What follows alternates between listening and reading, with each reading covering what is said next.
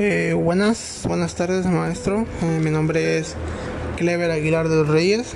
Soy del tercero F, eh, número de lista 1. Hoy vengo a hacer el trabajo final de que nos encomendó de hacer un podcast.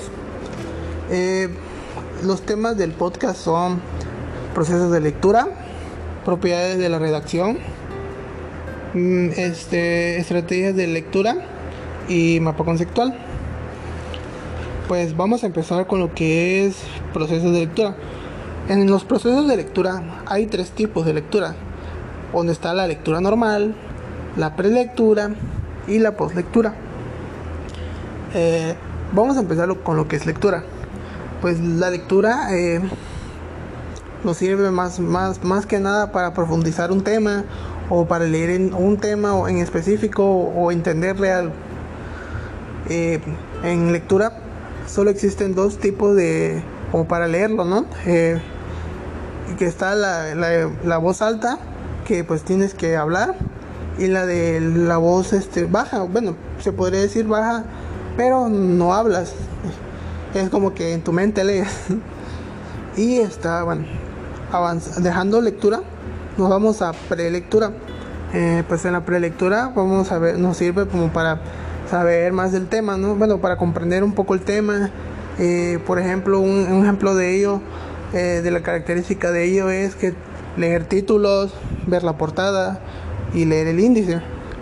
Y pues eso nos va, nos va este, como que a poner en contexto de qué trata el tema.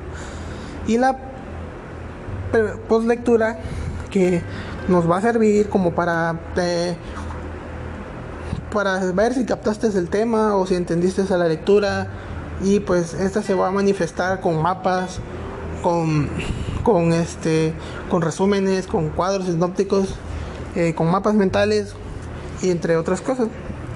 Vamos con propiedades de la redacción. Va, este, pues la redacción quiere, significa copilar o poner algo en orden, ¿no?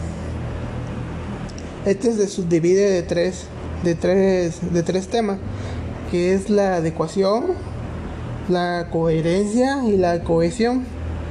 Eh, pues en la cohesión nos habla de que el redactor, el que está leyendo, no debe de, no debe de referirse a todos como uno. O bueno, como la misma cosa o persona, animal, ya sea en de cualquier cosa, ¿no? Eh, dejando adecuación vamos con coherencia, pues en coherencia nos deja, nos dice que es selección, bueno, nos indica que es seleccionar o poner en orden cosas, pues más que nada es para poner en, orden cosas y solamente. Y ya dejando este coherencia, nos vamos con cohesión. Eh, con cohesión pues nos quiere dar a entender que eh, este, que no vaya a ser muy repetitivo o sea, para que no, el texto no, me imagino que para que no sea aburrido y no sea muy repetitivo, ¿no? Entonces, dejando ya a un lado cohesión, nos vamos con lo que es estrategias lectoras. En estrategias lectoras vamos a ver lo que es este, cinco temas, bueno, cinco subtemas, los de los cuales son eh, lectura de localización, lectura, eh, lectura, este, lectura global, lectura selectiva y lectura crítica. Y me falta una que es lectura exploratoria. Bueno, vamos a empezar en orden con lo que es las lecturas. Pues la de localización nos va a hablar sobre, sobre este. Eh, bueno, siguiendo con lectura, eh, bueno, siguiendo con lectura, vamos a empezar con lo que es lectura de localización. Eh, la lectura de localización es una lectura algo lenta. Cuando se pretende encontrar algo breve. Eh, podríamos decir que mm, mm,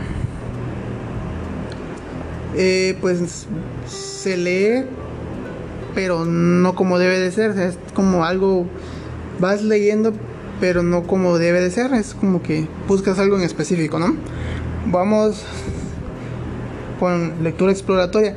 Eh, la lectura exploratoria eh, pues nos dice que tiene pistas tipográficas o señalizaciones.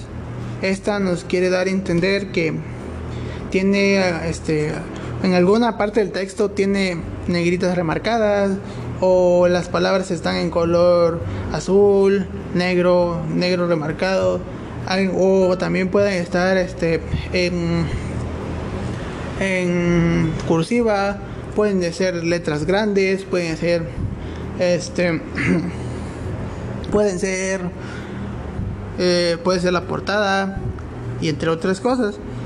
Luego está la lectura global. La lectura global pues nos da, nos da a entender que, eh, pues, que se tiene que buscar, bueno, se, se, quiere saber el, el, tema, el tema completo.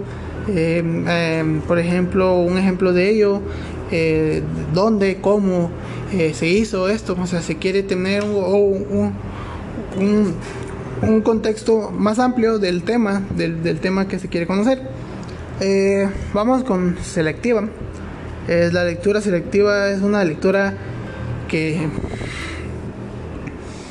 es una lectura que muy específica realmente porque pues o sea es como señal señalamientos o que señales algo no por eh, una, una parte específica del texto o una palabra específica del texto pues eso es lectura selectiva y la última es lectura crítica la lectura crítica es este es aquella pues que se tiene que saber del tema, ¿no? Eh, para poder opinar o saber de aquello, ¿no? Tienes que ya, ya tienes que tener mínimo un poco de conocimiento de eso.